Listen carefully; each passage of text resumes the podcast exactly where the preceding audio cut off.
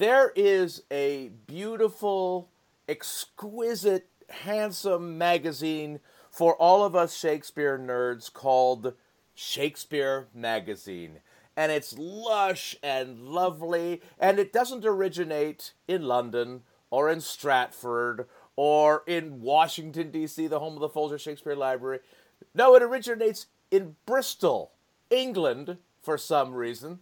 And you can't buy it at the newsstand. You can only get it online. But I'm telling you, it is the it is the greatest nerd geek fest for Shakespeareans that you can find. And and I'm now finally talking to the editor, publisher, creator of Shakespeare Magazine, Pat Reid. And Pat, where what are you a magazine lover, a Shakespeare lover? How did it start?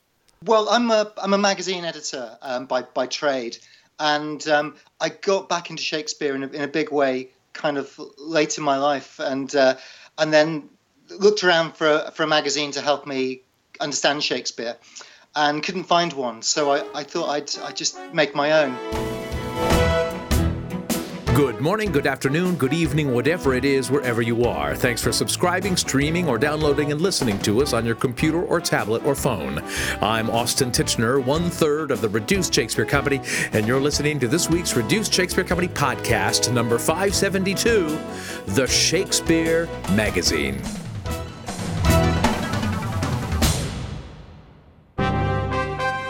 If you have not already downloaded and devoured the first 12 issues of Shakespeare Magazine, then you're just not the Shakespeare nerd I thought you were. But now, if you haven't, you're in for a treat. Go to issuu.com, that's I S S U U, issuu.com, and read or download any and all issues of Shakespeare Magazine to see what we're talking about. Because now, after almost a year long hiatus, Shakespeare Magazine is back with a vengeance, and publisher Pat Reid talks to me about how the magazine got started and how it's finally continuing. Well, I'd been thinking about Shakespeare Magazine for a whole year, and I'd even started a Twitter feed called Shakespeare Magazine, and people were saying, "Well, when's when's there going to be a magazine?"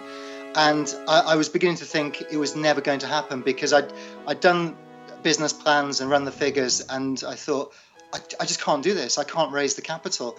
And then suddenly there was a there was a small amount of money and a window of opportunity, and I had 19 days to get issue one out before uh, in time for Shakespeare's big birthday in 2014 and uh, managed to do it by the skin of my teeth and sort of still still still hanging on in there now. it, does it, that continues to be your business model, the skin of your teeth? yes, indeed. Yes. Because yeah. you don't.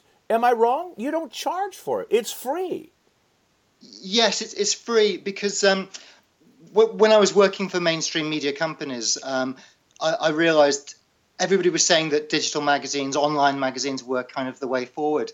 But I was privy to the the sales figures for those online magazines, and I, I realised that um, that people people weren't really buying them, and um, and also, you know, by talking to a lot of people and analysing my own habits, I realised that people don't want to pay for stuff online, you know, and um, I, I, figured that um, I'd had some success making iPad magazines, but uh, but uh, but and there, there, was a there was a model for, for charging for a premium for those.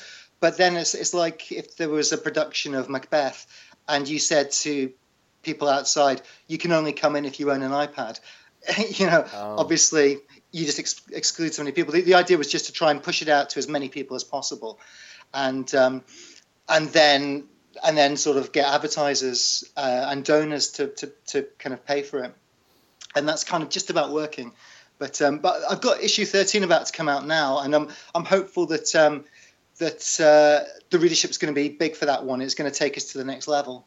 Oh, that's great. Well, and it's funny you talk about the iPad because it's available. I mean, you can find it online, but it's also available through a uh, I don't know what you what you call it a feed called Issuu, I S S U U uh, yes. which is which a- collects and aggregates all different kinds of magazines. So I end up reading Shakespeare magazine on my iPad using the yes. Issuu app.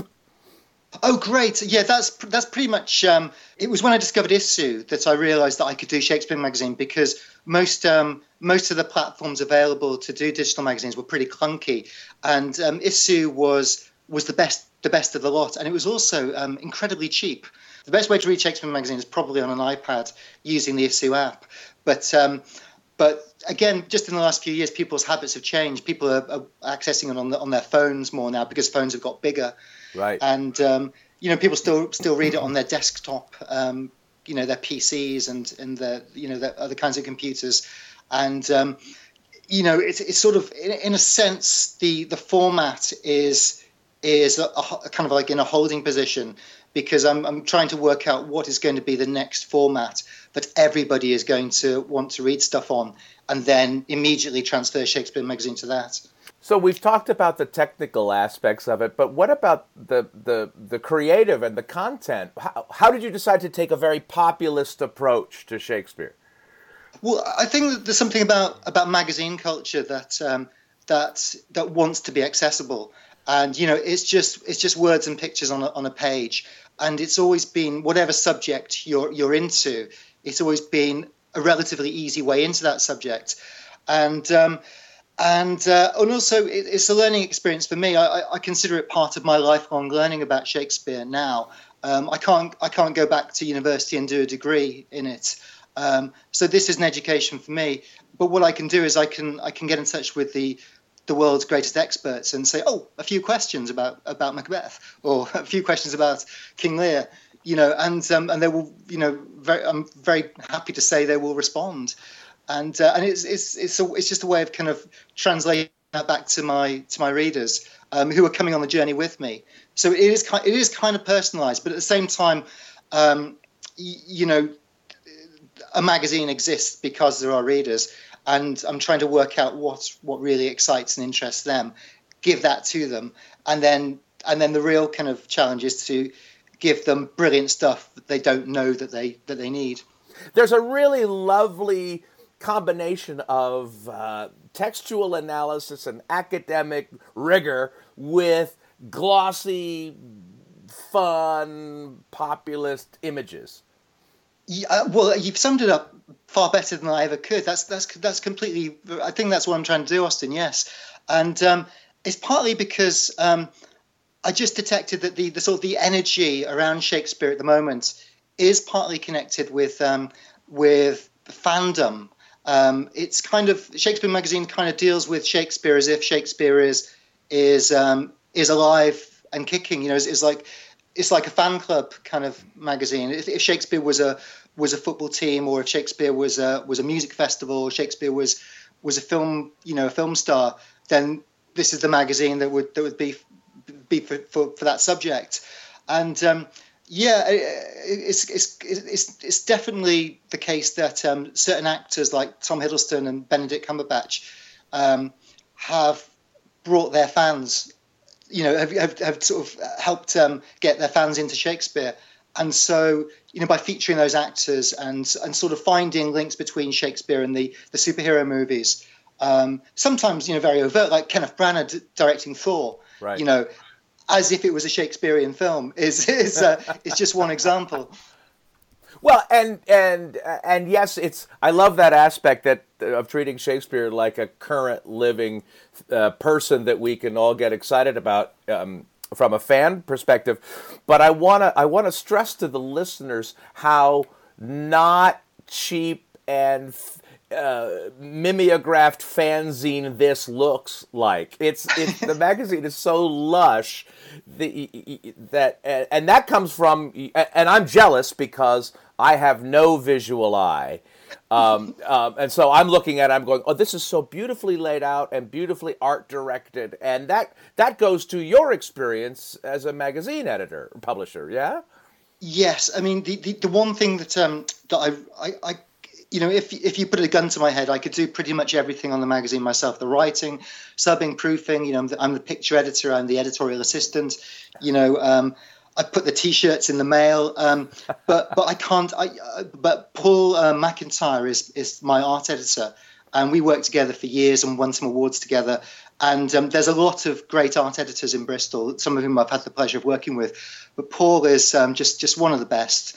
And so so really the kind of the whole the whole kind of visual kind of lushness and and um, kind of a quality of the mag is is down to Paul And you know, as as as always with talented people, you just you just um, throw the material at them and get out the way and let them come up with the results. And uh, right.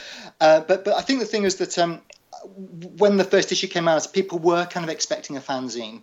They were expecting it to be cheap and cheerful, and I think people were taken aback by how I don't know conservative it was, perhaps in some ways. Mm. But um, but I, I, I feel that um, even if it's digital, a magazine should be a magazine you know it should have a beginning and, and, an end and you should kind of know where you are with it. So that's why it still has page numbers and you know and an editor's welcome at the beginning and stuff. It's it's not just um, um, I've dispensed with some of the kind of like the um, the trappings of magazines. Like there isn't a letters page and you know there isn't there isn't a news section because because I figured news is out of date by the time you've you put it onto you know onto a kind of magazine format. But um, but but yeah, it's, it's, it's a pretty it's a pretty conservative publication in lots of ways. But I'm hoping that that um, makes it accessible to all kinds of people. You know, a lot of teachers like it. It's something that, that, that they can they can have in the classroom without um, you know without it kind of being too too crazy, I suppose, or, or, or possibly causing offence. Even though with a lot of Shakespeare kind of imagery, you have lots of kind of you know lots of blood-soaked Lady Macbeths and things like that. Hi, this is James Finn Garner, author of Politically Correct Bedtime Stories and Rex Koko Private Clown. And you, you lucky person, are listening to the Reduced Shakespeare Company podcast. Where can you RSC the RSC? Our holiday tour of the Ultimate Christmas Show Abridged begins this week with performances in Maryville, Tennessee, Somerville, New Jersey, San Jose, California, Algona, Iowa, Reston, Virginia, and La Mirada, California. Next winter, we have more cities and more dates up on our website now, including our return to the new Victory Theater in New York City for the off Broadway premiere of William Shakespeare's long lost first play, Abridged. And then our return next June to the Pittsburgh Public Theater to close out their season with our production of Long Lost Shakes. Also, Pop Up Shakespeare is now already in its second printing and is on sale worldwide. As always, the very best way to stay up to date about all of our worldwide performance dates is to sign up for the Reduced Reader, our email newsletter. Go to reducedshakespeare.com and click on the link to subscribe and check out our touring page for specific box office, venue, and ticket information. And now back to my conversation with Pat Reid, the publisher of Shakespeare Magazine. And since we'd already talked about the technical and creative aspects, I asked him about the financial aspects. How can he afford to put out Shakespeare Magazine when he gives it away for free? Well, there's, there's um, there are some advertisers, and um, and there's there's um, there are donors actually. People are people are donating now, which is um, um, one one lady in particular has been very generous and uh, and she's in the states, and uh, and so she's really kind of saved the magazine along with along with some some help from friends and family, and um, so it's. Um, but I've, I've, also been doing some freelance work um, to kind of you know to keep the wolf from the door. Uh, and at one point, um, it was quite close to quite close to extinction. But one thing I've learned from the magazine business is if you have a good brand, never ever call time on it because it can spring back to life uh, when you least expect it. And uh, if there's if there's the merest glimmer of a flame, then then you should then you should you should kind of kindle it. So I kind of you know just at the moment I'm kind of um, just minutes away from issue 13. It's it's really um, I'm I'm working on the last five pages at the moment, and it's. Uh, you know, it's looking and feeling feeling good. So it feels like a relaunch in a sense because it's it's been I've been I've been putting content out on the website and via social media, but, um, but there hasn't been an issue of the magazine for, for, for months now. So that that's really really good to be back. I think what what what the kind of the corporate world is waking up to is the fact that Shakespeare is one of the biggest brands in the world, but Shakespeare is a brand that no corporation owns, and um, and so um, and so it's kind of it's kind of difficult to kind of mercilessly extract every last ounce of value the way you can with something like Coca Cola or, or, Lego or uh, you know. But um, but I mean the, the one the great thing about about Shakespeare, I remember um, Richard O'Brien, the guy who wrote the Rocky Horror Show, used to say that um, because because he wrote the Rocky Horror Show, he could get five minutes of anybody's time, and um, and uh, it's a bit like that with with, with Shakespeare. You know, um, I mean, maybe, maybe, you find this yourself, but um, well, I mean, Reduce Shakespeare obviously is, is a is a big and noble brand, but um, just just by sort of saying I do Shakespeare magazine, it kind of it does it does open doors. It, it gets me. Um, uh, I mean, I, I think that um, when I did the first issue, I got more um, more positive feedback for for that on the first day than for the whole of the rest of my career put together. And uh, you know, and uh, people, you know, people just love Shakespeare and um, and just and are fascinated by Shakespeare. So it's um, it's something that's very much part of me now, and I, I can't I can't quite see myself letting go of it for the foreseeable future.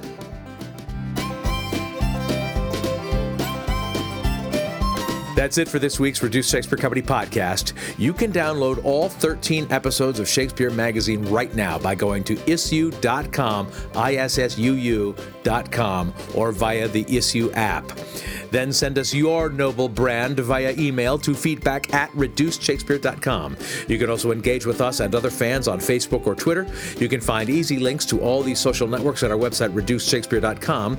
You can also follow me on Twitter at Austin Tichenor, and you can interact with Pat Reid and Shakespeare Magazine at UK Shakespeare.